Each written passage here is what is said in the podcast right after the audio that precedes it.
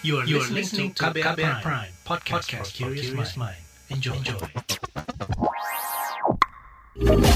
Kamu lagi dengerin What's Trending KBR Pagi.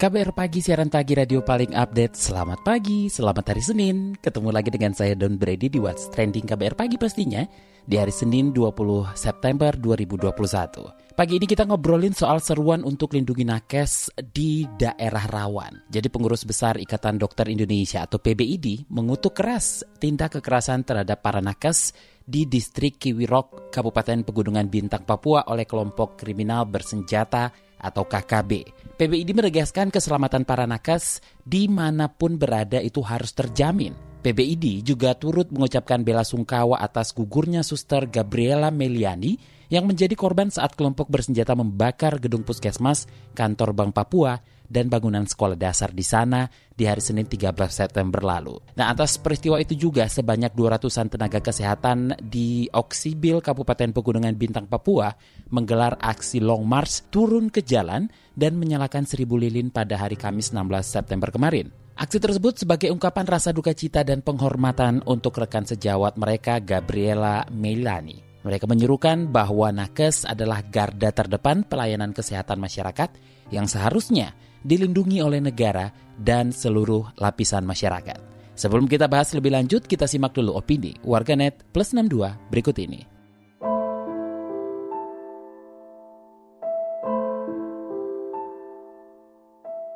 Pertama ke akun at adisan 46022453 Atas nama HAM mestinya negara harus cepat bergerak Karena ini sipil yang jadi korban Lanjut ke akun at Andi Kairif. Rest in Peace Suster Gabriela, akun at Papua Indonesia, Save Nakes Indonesia ke akun at 1802 underscore Kimi turut berduka cita atas gugurnya rekan kami Gabriela Melani nakes di Pegunungan Bintang Papua oleh KKB Papua. Nakes bukan target kekerasan, di mana pun berada nakes harusnya dilindungi, sekalipun itu di daerah konflik dengan hashtag Save Nakes Indonesia dengan hashtag kami bukan target. Kalau akun ad saya Desana, konflik kepentingan atau bukan, penyerangan, pelecehan, dan pembunuhan terhadap nakes itu sudah sangat keji dan tidak manusiawi, dipandang dari faktor dan perspektif mana pun. Tindakan seperti ini tetap tidak dibenarkan. Terakhir akun ad Merap Dwi, di dalam perang nakes itu dilindungi baik oleh lawan maupun kawan. Lah ini kok malah dijadiin target hanya bisa diwakili dengan satu kata, yaitu sadis. What's Trending KBR Pagi Balik lagi di What's Trending KBR Pagi, kita lanjutkan ngobrolin soal seruan untuk lindungi nakes di daerah rawan. Mabes Polri mengklaim bahwa keamanan nakes di Papua sudah menjadi perhatian TNI Polri sehingga pelayanan kesehatan di sana tetap berjalan dengan baik usai peristiwa di Pegunungan Bintang Papua Senin lalu. Kita simak pernyataannya Jubir Mabes Polri Rusdi Hartono di hari Jumat 17 September kemarin. Sekarang sedang diupayakan mengembalikan lagi kondisi daripada Papua untuk kondusif. Itu sedang dikerjakan dan tentunya ketika ada dorongan untuk bagaimana bisa mengamankan nakes yaitu menjadi perhatian daripada TNI Polri untuk bisa mengamankan itu sehingga pelayanan-pelayanan kesehatan di Papua bisa berjalan dengan baik. DPR Papua khawatir peristiwa pembakaran puskesmas dan sejumlah fasilitas umum di distrik Kiwirok, Kabupaten Pegunungan Bintang akan berdampak pada layanan kesehatan di pelosok Papua lainnya.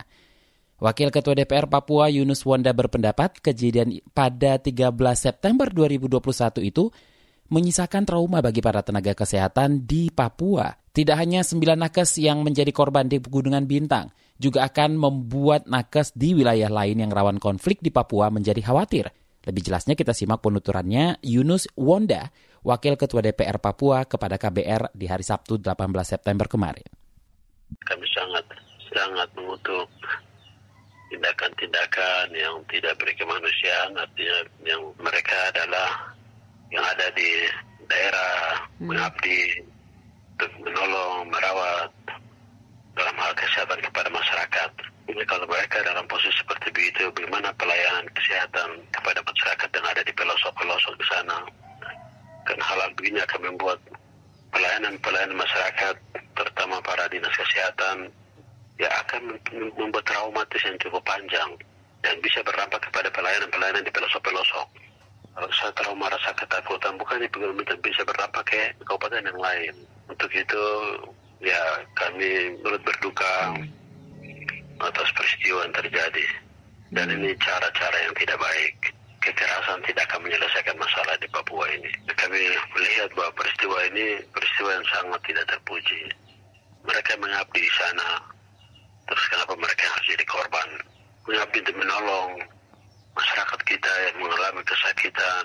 Terus kalau tidak ada para medis, siapa yang mau tolong mereka? Apalagi dari daerah pencil yang fasilitas kesehatan sangat tidak tidak memadai. Mereka adalah bagi mereka adalah garda yang harus dijaga dilindungi. Tapi hari ini mereka harus jadi korban. Jangan sampai di daerah-daerah lain juga merasa ketakutan seperti itu. Mungkin berdapat dengan pilihan-pilihan kesehatan ke depan. What's trending KBR pagi? Newsbeat.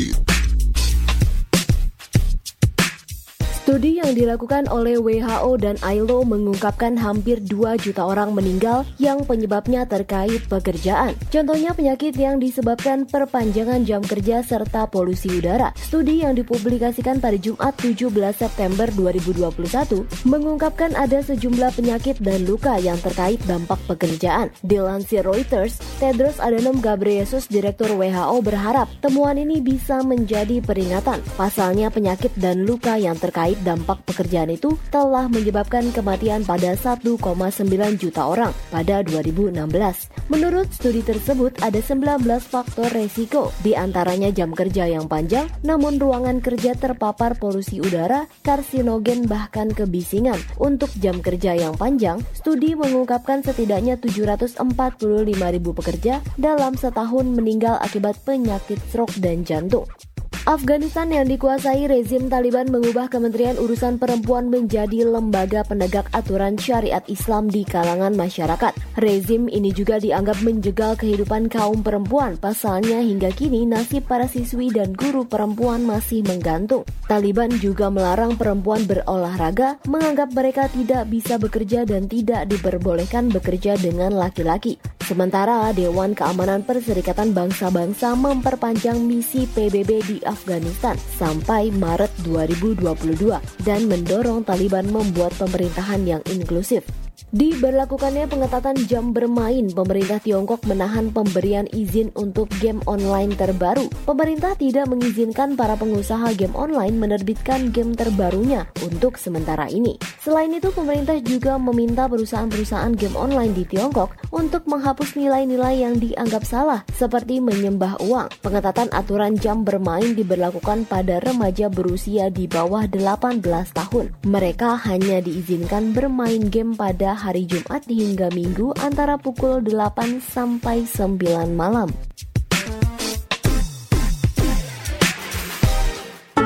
What's trending KBR pagi? Kita lanjutkan obrolan pagi ini masih di What's Trending KBR Pagi bersama saya Don Brady. Nah, Ketua Satgas COVID-19 PBID Zubairi Zurban mengingatkan bahwa tenaga-tenaga kesehatan dan juga pelayanan kesehatannya wajib dilindungi di tempat-tempat konflik. Soal ini langsung saja kita obrolkan lebih lanjut bareng Ketua Satgas COVID-19 PBID Zubairi Zurban. Pak Zubairi, bagaimana tanggapan Anda terkait penyerangan nakes dan pembakaran fasilitas kesehatan di distrik Kiworok, Kabupaten Pegunungan Bintang, Papua? Saya kira suatu teror yang luar biasa jadi ya saya kira sepantasnya lah pemerintah segera mengirim tim untuk mengamankan di sana. Nah dampak terhadap nakes di sana juga terhadap uh, penanganan pandemi COVID-19 di Papua? Iya dampaknya tidak terhadap nakes yang lebih berbahaya terhadap masyarakat Papua sendiri. Kan hampir pasti nakesnya minta tidak mau di situ minta dievakuasi, minta ditarikan tempat yang aman untuk yang lain yang tapi itu sebagian juga udah traumanya kan tidak hanya trauma fisik, namun juga trauma psikologis juga, trauma psikis. Saya kira banyak yang ingin pulang kembali ke asalnya. Yang amat rugi sebetulnya eh, rakyat Papua sendiri. Iya itu berbahaya banget untuk Papuanya. Kemudian kan hampir pasti tenaga kesehatan yang kerja di sana berkurang. Kalau berkurang padahal pandemi belum selesai, nanti siapa yang obati, siapa yang ini. Apa tuntutan dan desakan ID terhadap pemerintah terkait perlindungan terhadap keselamatan nakes ini? Ikatan Dokter Indonesia menyesalkan mengutuk keras kejadian itu dan minta pada pemerintah untuk mengamankan teman-teman tenaga kesehatan yang di tempat tersebut, pegunungan bintang ya, untuk ke tempat yang lebih aman. Namun dampak psikologinya nanti akan sebetulnya besar sekali. Mungkin kita pernah ingat pada peristiwa Wamena. Belum lama persis September dua tahun yang lalu. Nah itu yang eksodus besar-besaran dari pendatang itu menjadi banyak banget yang pulang pulang kampung ke Sulawesi, ke Pulau Jawa, ke Sumatera banyak banget karena takut Apalagi nakes sebetulnya tujuannya kan untuk menolong rakyat Papua. Dan sekarang apalagi di zaman pandemi ini. Jadi ya saya kira yang amat dirugikan ke jangka panjangnya rakyat Papua ini sudah kedua kali dalam dua tahun ini. Intinya tentu kami minta supaya dijamin keselamatannya. Kan nakes bisa kerja di mana saja, tidak harus di Papua. Kalau harus Papua ya memang harus ada jaminan dari pemerintah keamanannya itu. Ya karena ini bukan kejadian yang pertama kali. Berat buat semuanya masalah ini. Ini suatu teror yang luar biasa. Nah bagaimana mengingatkan semua pihak terkait pentingnya tugas nakes dan perlindungan yang melekat di mana pun mereka bertugas? Papua itu kan besar, ini Wamena, kemudian sekarang Bintang. Ya, nah itu saya kira memang perlu pengamanan yang luar biasa ketat sebetulnya. Jadi nggak karena kan mungkin sekali kan ini terkait juga dengan nanti akan ada eh, di ada pon ya. Kalau melihat kejadian-kejadian yang serupa di luar negeri, tapi itu kejadiannya sudah lama itu di bawah 2016 di beberapa negara. WHO kan mengeluarkan suatu keputusan kalau nggak salah 2286 tahun 2016 itu men nyatakan bahwa wajib melindungi orang yang sedang sakit di tempat konflik itu eh, tenaga-tenaga kesehatan dan juga pelayanan kesehatannya itu menjadi kewajiban semua pihak, semua masyarakat tempat konflik tersebut. Jadi tidak hanya ya menjadi kewajiban semua orang yang ada di sana. Dan ini kelihatannya bukan masalahnya menjadi semacam semacam teror yang luar biasa itu yang yang amat sangat uh, menyedihkan. Sewaktu kita sedang perlu-perlunya untuk kerjasama mengatasi COVID, uh, sangat sayangkan ya dan ya mengimbau ini tidak boleh terjadi lagi dan yang salah harus dihukum kan kalau tidak jelas penanganannya kan kemudian masih bisa terjadi lagi, terjadi lagi sehingga psikologi kawan-kawan nakes ini menjadi merasa tidak terjamin keamanannya. Terima kasih Ketua Satgas COVID-19 PBID Zubairi Zurban. What's trending KBR pagi? Commercial break. Commercial break.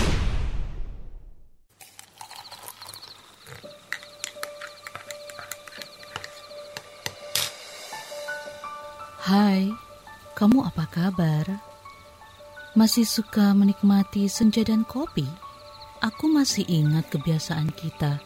Sehabis pulang kerja, selalu mencari tempat untuk sekedar ngobrol dan ngopi.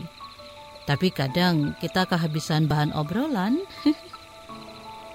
Aku masih melakukan hal yang sama sampai sekarang tanpa harus takut habis bahan buat ngobrol karena aku selalu mendengarkan KBR sore dari Senin sampai Jumat jam 4 sore. Ah, aku rindu.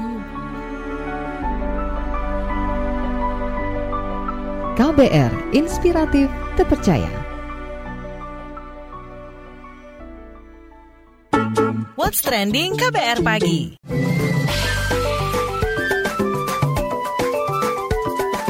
WhatsApp Indonesia. WhatsApp Indonesia dimulai dari Jakarta. Presiden Joko Widodo mengundang para atlet disabilitas yang telah mengikuti ajang Paralimpiade Tokyo 2020 ke Istana Negara hari ini. Jokowi mengungkapkan rasa bangganya terhadap para atlet yang telah berjuang mengharumkan nama bangsa dan bertarung di ajang olahraga tersebut. Dalam kesempatan itu, Presiden Jokowi juga memberikan bonus kemenangan kepada masing-masing atlet Paralimpiade, yakni 5,5 miliar rupiah kepada pemegang medali emas, 2,5 miliar rupiah kepada pemegang medali perak dan 1,5 miliar rupiah kepada pemegang medali perunggu. Menurutnya, hal itu sebagai bentuk rasa terima kasih dan kebanggaan dari negara kepada para atlet yang telah berjuang keras. Jokowi juga mengingatkan agar para atlet mempersiapkan diri untuk ajang selanjutnya dalam Paralimpiade Prancis pada 2024. Diharapkan pada ajang tersebut, Indonesia bisa kembali menambah. Diharapkan pada ajang tersebut, Indonesia bisa kembali menambah perolehan medali di semua cabang olahraga yang diikuti. Selanjutnya menuju Balikpapan, Kalimantan Timur. Sekitar 640 kepala keluarga atau kakak atau 3 RT di sekitar tempat pembuangan akhir atau TPA Manggar Balikpapan memanfaatkan gas metana untuk kebutuhan rumah tangga. Pelaksana tugas Kepala Dinas Lingkungan Hidup atau DLH Kota Balikpapan, Ursam Siarini D. La Rosa mengatakan, sejak 2013 lalu, sampah di TPA Manggar dimanfaatkan jadi gas metana. Pihaknya bekerja sama dengan organisasi dunia ICLEI maupun CSR perusahaan untuk membuat infrastruktur yang mendistribusikan gas metana ke rumah warga. Kata dia, setiap harinya sekitar 400 ton sampah yang masuk ke TPA Manggar dan sekitar 40% yang dimanfaatkan untuk menghasilkan gas metana. Dia menambahkan, menggunakan gas metana untuk kebutuhan rumah tangga, khususnya memasak lebih mudah secara ekonomis dibandingkan menggunakan LPG 3 kg. Kata dia, untuk pemanfaatan gas metana, warga hanya ditarik Rp10.000 per bulan Gas metana yang dihasilkan dari sampah didistribusikan melalui pipa ke rumah warga. Terakhir mampir Banyuwangi, Jawa Timur. Kementerian Pariwisata dan Ekonomi Kreatif memberikan bantuan insentif ke pelaku ekonomi kreatif lokal Banyuwangi, Jawa Timur. Menteri Pariwisata dan Ekonomi Kreatif Sandiaga Salahuddin Uno mengatakan, insentif tersebut diharapkan menjadi suntikan semangat baru bagi pelaku ekonomi di Banyuwangi. Kata Sandi, pihaknya menginginkan Banyuwangi sebagai ekosistem ekonomi kreatif terbaik di Indonesia bisa menjaga ekosistem tersebut dengan baik, sehingga tidak rusak meski masih minimnya kunjungan wisatawan akibat pandemi COVID-19 ini. Menurut Budi, Banyuwangi harus bersyukur karena saat ini hampir 17 sektor ekonomi berkembang di Kabupaten Ujung Timur Pulau Jawa itu. Karena tahun ini merupakan tahun ekonomi kreatif untuk mendorong pembangunan daerah yang berkelanjutan. Sementara itu, Bupati Banyuwangi Ipuk Fiestandani mengatakan, ekonomi kreatif telah menjadi salah satu tumpuan pertumbuhan ekonomi di Banyuwangi karena memberikan nilai tambah terhadap pembangunan pariwisata itu sendiri. Kata dia, pemerintah terus memfasilitasi berbagai ruang anak-anak muda Banyuwangi untuk mengembangkan ekonomi kreatif dengan cara pendekatan digitalisasi sehingga pelaku ekonomi kreatif kian mahir teknologi untuk memasarkan produknya. Demikian WhatsApp Indonesia hari ini. Demikian KBR pagi hari ini. Jika Anda tertinggal siaran ini, Anda kembali bisa menyimaknya di podcast What's Trending yang ada di Spotify, kbrprime.id, dan di aplikasi mendengarkan podcast lainnya. Don't Brady undur diri, stay safe, bye-bye. Terima kasih ya sudah dengerin What's Trending KBR Pagi. KBR Prime, cara asik mendengar berita. KBR Prime, podcast for curious mind.